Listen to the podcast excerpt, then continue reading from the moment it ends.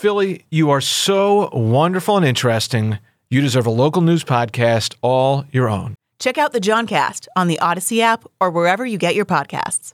KYW News Radio original podcasts. This is KYW News Radio in depth. I'm Matt Leon. As the war in Ukraine rages on, a lot of attention has been paid to how China is reacting to what is unfolding. What is China's relationship with Russia? How much influence could China have on how things play out? We wanted to talk more about this, so we caught up with Dr. Rudra Sil. He is a professor of political science at the University of Pennsylvania, also the School of Arts and Sciences faculty director for the Huntsman Program in International Studies and Business. So, to start, before we kind of dig into life in this war, what was the prior to the invasion of Ukraine? What kind of was the relationship between Russia and China? I think Russia and China were beginning to cooperate and get close for quite some time. Uh, it's been several layers of this going on since the end of the Cold War. Uh, I think after the Cold War, once it became kind of clear that the United States had its own sort of vision for a new world order and how that order should be shaped. Uh, and once it became clear that maybe China and Russia are not exactly equal partners in that process, uh, I think you already started to see a little bit of cooperation uh, step up. And I'm going all the way back to the war on Kosovo, which was uh, carried out by NATO in 1999. Um, that was a time when the Chinese embassy in Belgrade ha- was bombed, accidentally probably, but uh, uh, it was a moment, I think, where NATO's uh, actions uh, being unilateral, really not involving consultation with Russia or China, was a moment where Russia felt particularly impotent and weak, and China felt basically ignored. And I think at that point you started to see a little bit more cooperation, but it was still very tactical. Um, I think as we go forward uh, into the early 21st century with the Iraq invasion, and I think especially the actions on Libya were a, major turning point. Uh, what happened in Libya in 2012 was that Russia and China, for one of the few times, actually supported uh, the other powers of the Security Council, the other permanent members, and they all agreed on a no fly zone being implemented, even supported uh, by NATO in Libya at the time that the civil war was going on. Uh, Gaddafi was still in power at that moment. Um, and as a result of that re- resolution, it felt like there was going to be more cooperation between the West and Russia and China. But instead, what happened was NATO sort of took charge of the process and uh, got directly involved in going after one side of the civil war and supporting the other side of the civil war and really kind of shaped the outcome directly in a way that would well beyond just protecting um, civilian enclaves as the resolution was meant to do and at that point uh, even without hearing a word from either Moscow or Beijing, I was already thinking, hmm, this is not going to sit well. This is not exactly what they signed up for. And sure enough, it became a very important talking point uh, more so explicitly in Moscow, but also in Beijing, the idea that you know, at the end of the day, NATO is doing what it's going to do. Um, and so our efforts to kind of collaborate didn't make us partners anyway. So I think 2012 marks a bit of a turning point. I skipped over one important event, I think, that we have not paid sufficient attention to um, in between these two moments, the Kosovo moment and the Libya moment, and that's Putin's speech. Vladimir Putin gave a speech in 2007 in Munich uh, which is well known and uh, often cited, where he kind of laid out his problems with the way the world order was being constructed. And he was specifically mentioning NATO's tendency to go on, on its own, be unilateral, be an expression of what he called US hyperpower. Uh, he resisted the idea that the US had an exceptional role to play. So you could already start seeing that there was this notion of resistance, but he was also admitting that Russia was not powerful enough to go back to the days of balance of power politics of the Cold War. Uh, the U.S. was by far the much more powerful country. He was admitted all of, admitting all of that, but signaling that together with other powers, they could balance this and make this a little safer. In his mind, and it was not just in his mind, many international relations scholars feel what is called a unipolar world. Uh, a world in which there's one powerful hegemon, one powerful country that is shaping shaping the sort of rules of the game, it can be stable. Other people think that's highly unstable. Uh, it's a legitimate debate that's been around. We had conferences here about the unipolar moment. Interestingly, Putin was taking his own side on that debate, which is that unipolar politics is dangerous. A single country and its allies shaping outcomes from Afghanistan to Iraq. Uh, at that point, Libya hadn't even happened. Um, this is a, a sign that you know things are getting more unstable. There's no one to check that kind of power, no one to kind of question or critique or challenge that. And so we need to go back to a more balanced world where there is a balance of power uh, logic. Uh, he's, you know, he's expressing what is well known in international relations circles as realist thinking, something we identify with Henry Kissinger, George Kennan, um, you know, well-known figures in American foreign policy. So it's not like a Russian perspective, but it was a realist perspective. And in it, you could hear that there was talk of Russia not being able to do this alone, and though China was not mentioned, it was pretty obvious that that's the elephant in the room there, and that he was thinking about Russian-Chinese collaboration. So I would say those are, you know, three steps along the way. You had the Kosovo event, you had the 2007 speech signaling strongly, not just to the West, but to China, that, hey, we're here, we're willing to work with you. And then 2012 as a real consolidation of that uh, in terms of what was going on. Following that, when Ukraine's conflict became more and more complicated, Russia was heavily involved in that in one form or another. Um, during that time, all the sanctions that were levied on, on uh, Russia, uh, especially after the annexation of Crimea, it became pretty clear that they have to diversify their uh, their sources of income, their economic activities, and especially their energy uh, exports. Most of the, the sort of Russian European connection is well known. 40% of Europe's gas market is supplied by Russia. We know that side of the story, but Russia also needed to keep exporting. And even without the sanctions, it was pretty clear if you look ahead that Europe's energy demand was going to flatten, maybe go down as there were more efforts at creating green sources of energy. So even absent the sanctions, even absent the geopolitics, there was a longer term vision that really the demand is now going to come from the places where manufacturing is growing, not where manufacturing is shrinking. Uh, the places where they still value cheap fossil fuels. Where, where is that? China, India, and uh, many other parts of the developing world. So that was already beginning to take shape.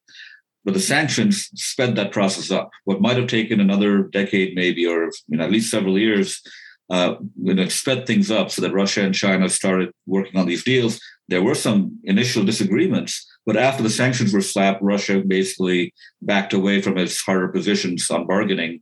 And so they were able to sign this 30 year deal uh, between Russia and Chinese energy companies to supply huge amounts of gas. It was, it was a multi pronged agreement. It even included space for the Chinese to have access to coal mines on Russian territory in the Far East, in the Siberian areas. So I think this is a multi pronged agreement. And I think a lot of people have been talking about, you know, the Moscow Beijing axis, whether or not uh, how, how friendly are they really? They're you know, are they brothers in arms against Washington? I mean, they have tactical reasons. A lot of people are saying, yeah, it's just tactical, it's momentary, it can be exploited. Um, and I would say I agree to the point that these are not brothers in arms, these are not long lasting friends.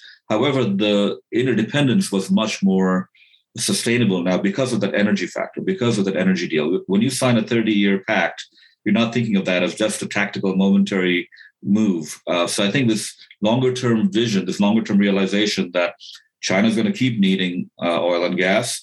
It has some of its own, but it's always going to keep importing. And the place that is exporting a lot is Russia. And so I think this energy deal to me signaled uh, a, a, new level of Russian Chinese cooperation um, that I think could be adapted. And, uh, and, I think you're seeing that now in the middle of the Ukraine war in terms of China's uh, posturing on you know when to you know push uh, on Putin, when to back off, and mostly to back off. As a layman, I feel like China is kind of. It seems like there are some talking points that they are mimicking or they are pushing that are pro Putin or the pro the the Russian uh, looking at this through the Russian lens. Then there are other ways you kind of feel like they're kind of standing back. What have you seen you know, as someone who studies this, follows this, what have you seen? You know, we're now a month into this war from how China has positioned itself so far. Let me break that into two parts. One part I think is more general, and I think uh, the way the war is being framed here in terms of its causes and in terms of uh, assigning responsibility the way we're talking about it is actually uh, at odds with what we're seeing in a lot of the developing world. Despite the UN General Assembly resolution, where we you know got the votes by cajoling people, the the, the natural momentum was not really there. Uh, if you go to you know capital cities in Africa, if you go to New Delhi in India, uh, you're going to hear a different kind of narrative, and it's not like you know Putin is great. It's, it's, it's simply that this is a complicated war. It has complicated roots. It has different hands that got involved, bloodied at different points, and now it's come to this. Um, but they're also hearing a little bit of the fact of, you know, sort of, you know, the U.S. has not exactly been free of getting involved in bombing campaigns far away from its land. Uh, so there's a certain reaction to that. Sort of the, the, same kinds of things that Putin might have been talking about in 2007. That's in the in the consciousness. Uh, it's when you're a powerful country, people notice, you know, how much power you have, and so I think there has been a little bit more patience with Russia's behavior in general in the non-Western world. Um, and at least, even if they're voting for a re- resolution, there's a question of how intensely opposed they are.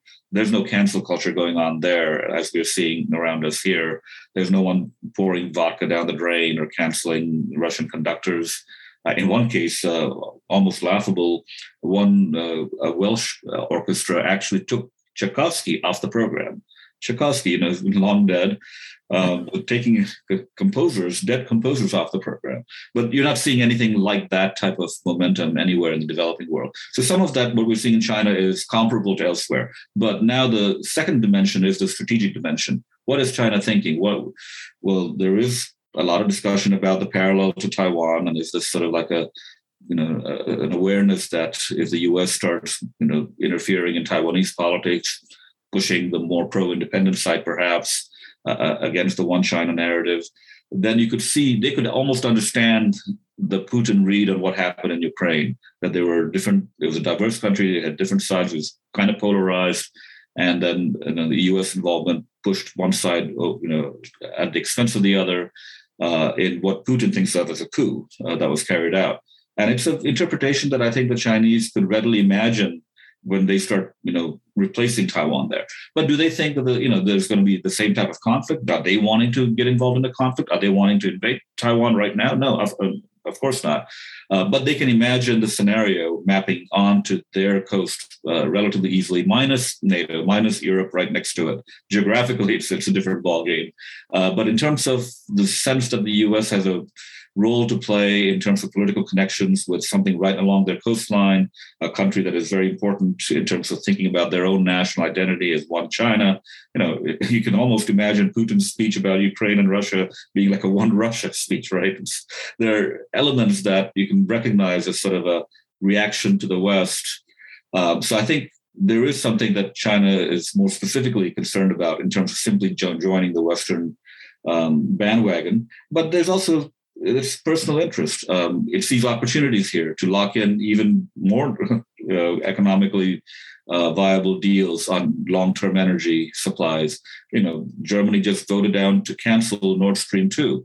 I mean, the writing is on the wall. Even if things get settled tomorrow, there's going to be a lasting consequence in terms of um, energy, the energy deal. So China sees opportunities here. Um, China also sees a lot of uh, interesting uh, opportunities for you know, expanding its trading position uh, as a result of the economic difficulties that the West is also experiencing, right? When you apply sanctions, you're, you're going to have some economic blowback, and we're seeing that in our inflation rate and our gas prices. Um, and even if we're willing to take that on, it does give China certain advantages. So they see an opportunity here.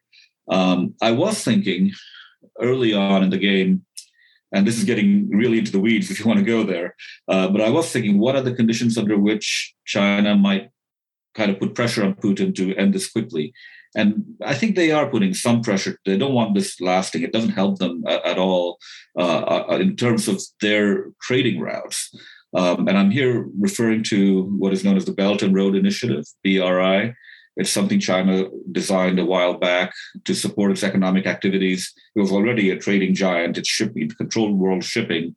Um, but along with that, they had created this map of, you know, kind of imagining a, a, modern day Silk Road with multiple avenues, with a waterway going around Sri Lanka towards uh, East Africa, and a, a, roadway going across the old Silk Road, crossing into Kazakhstan, Central Asia, shifting northward into Russia, through Russia, uh, and into Europe, into Eastern Europe. Um, that route was something they were thinking of as a rapid movement of Chinese goods or goods from Southeast Asia all the way to Europe. China would be the one sort of managing this massive infrastructure uh, for all of Eurasia, um, not just the waterways to Africa, but this land route in, through Russia through the former Soviet space into Eastern Europe, into Europe. Uh, so that was a big part of the calculation. And I was thinking, how does this play with the idea that there's a war that's going to essentially block this traffic? You, there's a railroad that goes from Russia to Belarus to Poland. That railroad was part of this mapping that they were thinking in terms of in, infrastructure. Um, and well, if there's a war going on that prevents the goods from moving through that border, we are talking about a potential block on the plan. So I was wondering at what point does this kick in? But then, as this kept going, I, I, started to think about some other issues that I've been doing research on and whether these should be kind of pulled into the story as well. Um, and that's that because of the blowback on Belt and Road, there's been a lot of you know, political narratives about whether China is using this as a sort of empire building strategy or making poor developing countries dependent on it for potentially taking on these unpayable loans. So there's been a negative uh, public relations aspect to this. So they've been actually talking a little bit less about Belt and Road. In the meantime, the environmental story has been changing. Now you're wondering, what am I doing? The environmental change has to do with the Arctic. The Arctic is warming up, it's melting, the waterways there are expanding. So China has been talking more and more about the polar Silk Road. And Russia doesn't like the label because Silk Road suggests sort of a Chinese ownership of it, when in fact the waterway goes mostly along the Russian northern coast. But this has been something that has been, you know, off most people's radars, except those who are really focused on the Arctic or the Russian uh, um, sort of climate change movement, things like that. There is talk of that in those communities. Uh, but there's also talk about that in China. They've been investing in icebreakers, not to go, you know, across land, not to go to Africa. Those icebreakers are for going around the Arctic. So I am thinking that if China is thinking long term and has maybe made some different calculations now about the original Belt and Road plan and now adding this Polar Silk Road, the country that they need most for that Polar Silk Road to work is Russia. That's where you're going to get servicing of the shipping going through. That's where you're going to get security provided uh, even though there are many countries that have uh, are within the Arctic Circle, it's Russia that has the longest coastline there. And uh, so I think I'm, this is purely speculation at this point, but it's informed speculation because I have seen these conversations going on. The question is, are they adding it up as explicitly as I'm suggesting? I'm not 100% sure about that. But from a logical standpoint, it seems that the pullback from the Belt and Road discourse and the talking up of the Polar Silk Road uh, it does seem to have a connection to why they might actually have a strategic reason for backing Russia, not just sort of this more general sense that the West is dominating and we have to kind of hold our own and they don't always understand what's going on in our borderlands, but seem to want to influence everything. That's that's there, and that's all that's been there for a while. But China is not a country that easily lets its own interests be cast aside, and I don't think they will be absorbing a lot of costs to back Putin. So that's why I was thinking, what are the benefits that it could imagine? Energy, cheap long-term energy is one. And in terms of the movement of Chinese goods, where I was thinking Belt and Road is perhaps a reason they might put pressure on Putin, thinking about the longer term as involving more Arctic waterways, Arctic trading routes, that shifts things back in the direction of cooperating with Russia. Uh, so those are the thoughts that I've been having in my head, sort of not 100% sure about the calculus, but certainly these are all things that are interconnected. And I think once you're aware of uh, these conversations going on, it's hard not to think about whether these, how they connect to each other. So that's at least one sort of ideas. I'm curious, given all that, things in this war at this point, as we're talking, uh, you know, March 22nd, do not seem to be going well for Russia, at least as how this was laid out as a lot of the the pundits and the experts thought it was going to go. Uh, it's actually going quite bad for Russia. And I don't want to imply that it's going great for Ukraine. Obviously, it's a tragedy. But could there be a certain point where the calculus shifts and things are going really badly for Russia? Russia gets more and more desperate, where you could hear China start to loudly and publicly start to condemn Russia? Is there I don't want to say a red line, but is there a point you think where we could see that? I don't think you're going to see a public condemnation. The question is whether or not you're going to see behind the scenes pressure uh, on Moscow saying, wrap this up quickly. Uh, this is not helping any of us. And uh, you know, now it's beginning to hurt our interests. So there is a tipping point from China's point of view where right now they're kind of benefiting from the situation, uh, economically speaking. I mean, they don't necessarily, I'm not saying they're embracing the war, but they're, they, are they are seeing certain advantages while you know the Western economies are also kind of dealing with some backlash um, in terms of their economic uh, situation, some inflation rates, and so on, they see opportunities. But at some point, that's going to tip, and if they start feeling that this is not, you know, the, that the Russian performance in Ukraine or its actions in Ukraine is actually coming back to negatively uh, impact China's interests, I can see them being much more active and using their economic leverage because that's that's what uh, you know allowed Russia to imagine surviving was these what Biden called the mother of all sanctions, uh, and it is a massive, you know, unprecedented level of sanctions, and it and it has a spontaneous component to it as well as corporations are on their own pulling out in ways that are not officially required.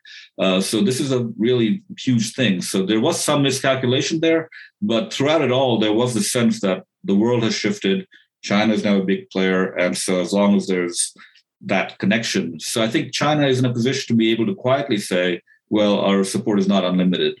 Uh, and I can imagine getting to that point. Now, whether or not this is because the Russians are underperforming, that's a that's a different question, uh, and that requires thinking about what the Russian goals were. If this were a, if this were a Chechnya situation, you'd be seeing a lot more widespread aerial bombardment. It's been even though we've seen you know on the news images that you know over and over it's very specific images that are we're not quite this is this does not seem to be the entire russian air force just trying to reduce the space to rubble. Um, i've seen people mention aleppo and chechnya as sort of examples of what we might see in ukraine. The main reason i don't think that's the case isn't because russia is you know holding back out of altruism but they have defined this as a war about identity as a war about ukrainian russian sameness about saving that sameness you can't really have an all-out aerial blitz uh, when that's your goal. You know, it's one thing when you think of Chechnya as heavily concentrated with terrorists um, that are totally different and are trying to, you know, uh, you can identify that there's very little gap between the civilians and enemies. In Ukraine, the situation is being defined, and Moscow has been defined for seven, eight years as one in which um, there are like-minded people who speak the same language, ethnic Russians um, who, li- who live in many of the cities. So it is really, I think, a very different kind of operation. I wouldn't say, you know, I, I wouldn't say limited because it's a lot that's been invested in this, huge costs, huge cost to Russian soldiers, Russian the Russian economy, a young generation of Russians. So it's a pretty intense move. Um, however, it's being conducted in a in a rather odd way uh, with very specific cities that are being focused on. These are the cities that are primarily um, yeah, the further east you go, the more you see ethnic Russians in the Donbass, for example. Uh, but in cities like Mariupol, Odessa, it's a little bit more uh, balanced, less fewer ethnic Russians, certainly many pro-Russian speakers. Politically speaking, they would have identified with other parties in the east in terms of the old days of political maneuvering. But and and now it's unclear whether they, uh, you know, I think Putin did miscalculate in terms of uh, embrace, you know, people embracing uh, the arrival of Russian troops as liberators. Uh, I mean, it was interesting to see the parallels between when we entered Mosul in southern Iraq and we're expecting hearts and to win the hearts and minds. It, sometimes these narratives you know, are like Kool-Aid that you drink yourself and you believe it and you want it to happen. It took us a while to realize that wasn't the case in either Afghanistan or Iraq. And the Russians are realizing that even in Ukraine, where there is a sort of historical cultural tie, at least to the eastern part of Ukraine, uh, that part is real. There is a sort of that's that's the part that was part of the Russian Empire. That's the part where ethnic Russians moved from the core to go and settle in larger numbers.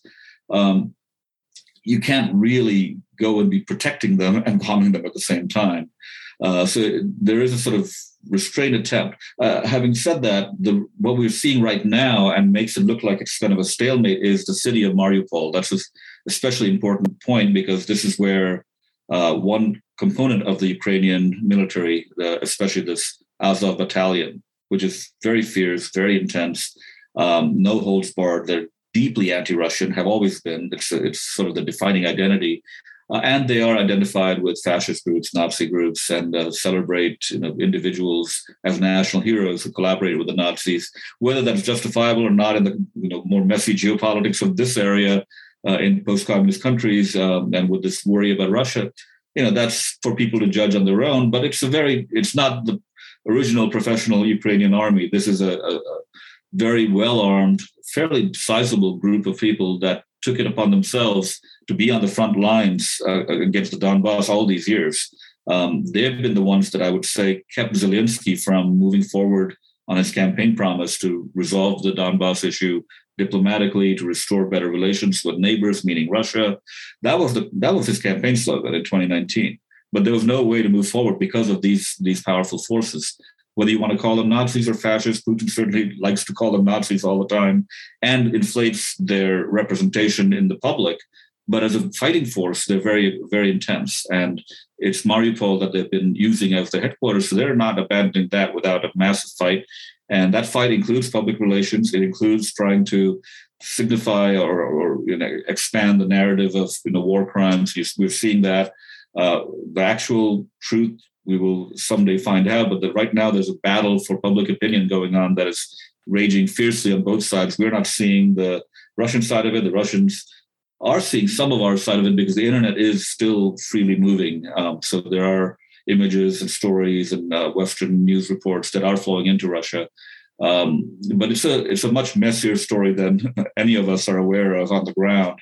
Uh, interviews with evacuees are reporting, you know, all kinds of atrocities from on both sides, but certainly the ones that we don't hear about. Um, so I think the story of Mariupol should not be conflated with success or failure of the overall mission because we don't really know what that mission is.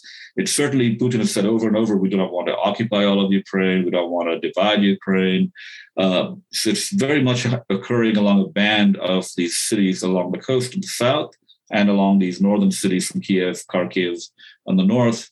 And uh, the idea is that if you take those main population centers, you're basically got you know you've you've done the job, um, and their goal is to quote unquote demilitarize uh, Ukraine.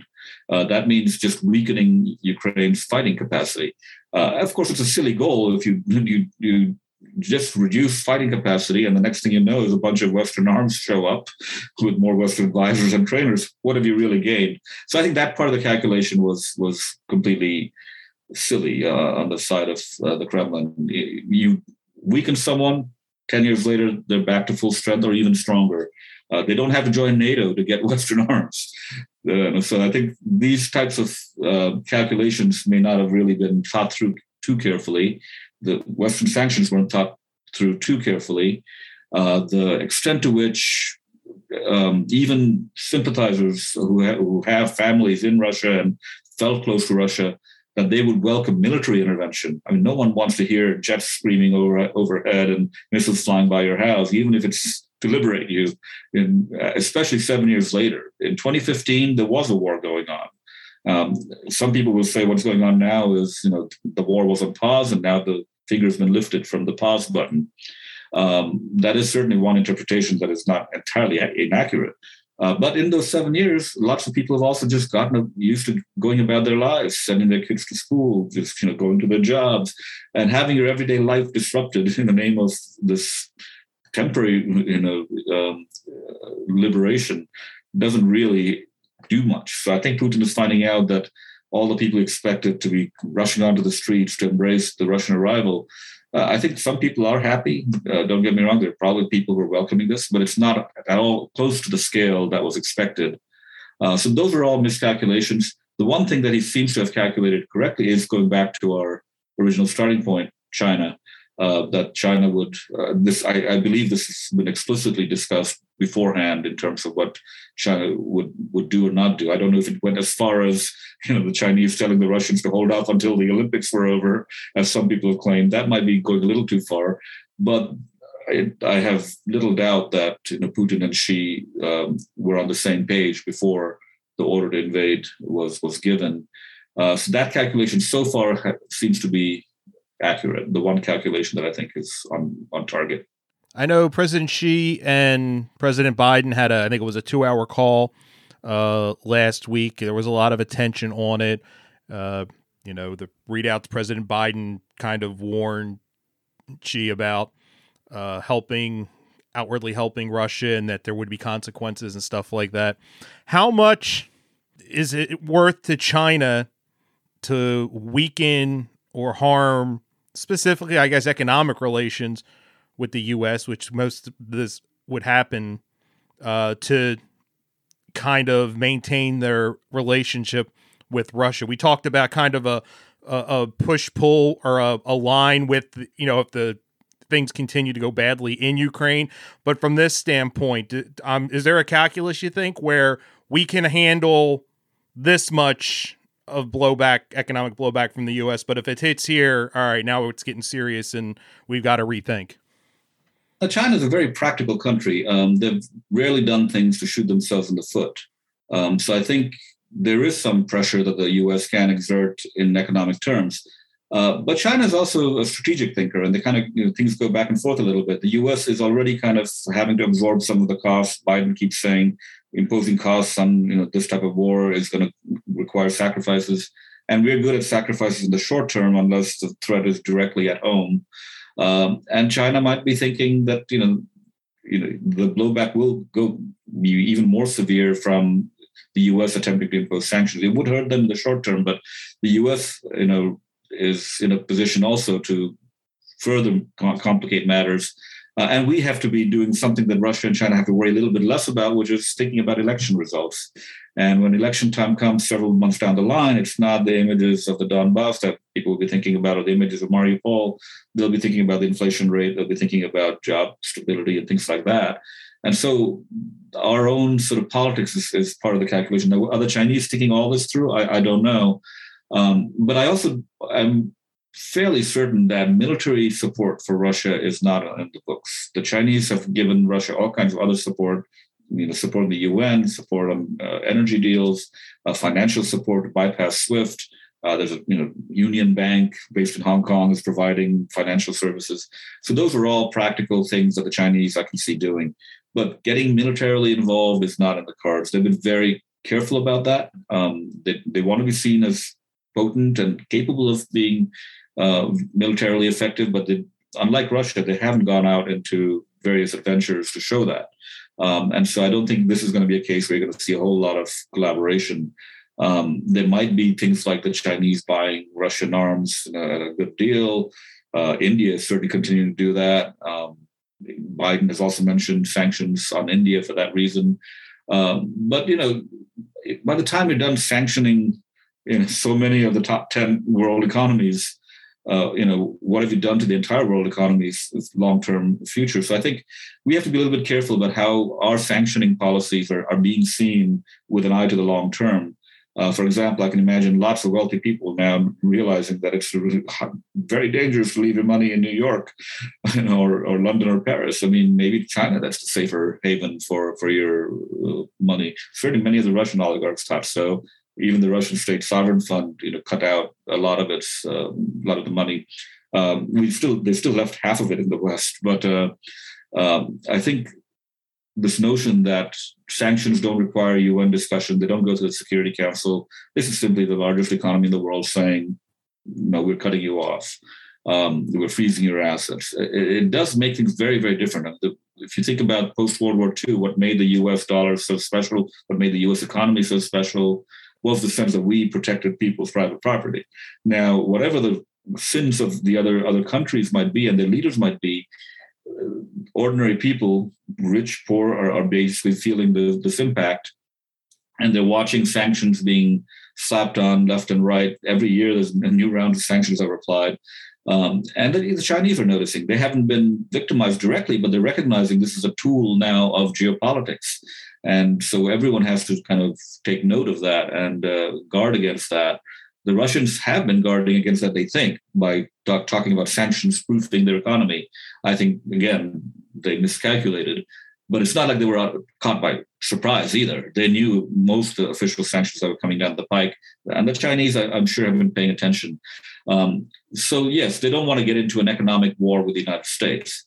But they will also say that they kind of have been in an economic competition with the United States. It's for you know the Trans-Pacific Partnership that uh, Trump and Hillary both officially said they were opposed to the 2016 elections. Um, that was designed specifically to keep China out and to create an alternative set of Asian economic relationships and trading arrangements. that would uh, compete with the, the, Chinese Belt and Road Initiative. Uh, so the Chinese do not see the U.S. strictly in terms of, hey, you know, this is great economic interdependence, we both benefit. That used to be much more the case uh, until maybe 10 years ago when it became much more competitive. Um, and now that competitive angle is is very much being buttressed by some of the geopolitical you know, forces at work uh, so it's not as simple as in the past, where I think the Chinese would have been out. We don't want to lose the U.S. trading relationship. Now it's kind of clear that the U.S. is competing. It's trying to block your trading routes. Trying to take over your trading partners. So if it becomes, if it goes down that path, you don't want to be in the position of continually, uh, you know, acceding to U.S. demands out of threat of sanctions. It also is not great powers or aspiring great powers don't like to think like that, right? That, you know, maybe a small country will say, yes, we accept conditions for these big loans, the World Bank or IMF. But Russia or China have their own self-image as deserving uh, in a place the sort of table of great powers, if you want to call it that. Um, and they have a hard time, you know, backing down in the face of U.S. threats. Uh, and I think if something happens, it'll be more in the realm of things we don't really hear about. It'll be backdoor deals. Uh, I suspect if Biden wants to cajole the Chinese, he'll want to do so with more than sanctions. He'll have to provide some carrots, a mix of carrots and sticks, not just sticks. Uh, and if that happens, we're not going to hear about it because Biden is not going to. A lot of, lot of the interesting things happen in the world we, we will never hear about. The Cuban Missile Crisis, you know, the part of the solution to that was the U.S. agreeing to move its missiles from Turkey, but because it was not great for public relations in the U.S. for Kennedy, that part was never revealed, and you know, until decades later when more memoirs are available. Uh, so similarly, I think if the U.S. is able to bring some pressure to bear on China to adjust its thinking on, on Russia and Ukraine, I suspect it'll be a mix of carrots and sticks, and we will probably not hear too much about the carrots. Uh, but a lot of this is, you know, again, I, I, don't know what to call this. It's not random speculation, uh, but nor is it, you know, evidence-based, you know, theoretical argument or you know, with with a lot of confidence. It's a, basically an informed guess as to when you try to put these different connections together, what kind of uh, complex picture do you get? That's it for this episode of KYW News Radio in depth. You can listen to the podcast free anytime on the Audacy app, and you can find it wherever you listen to your favorite shows. I'm Matt Leon, and we'll have another episode out soon.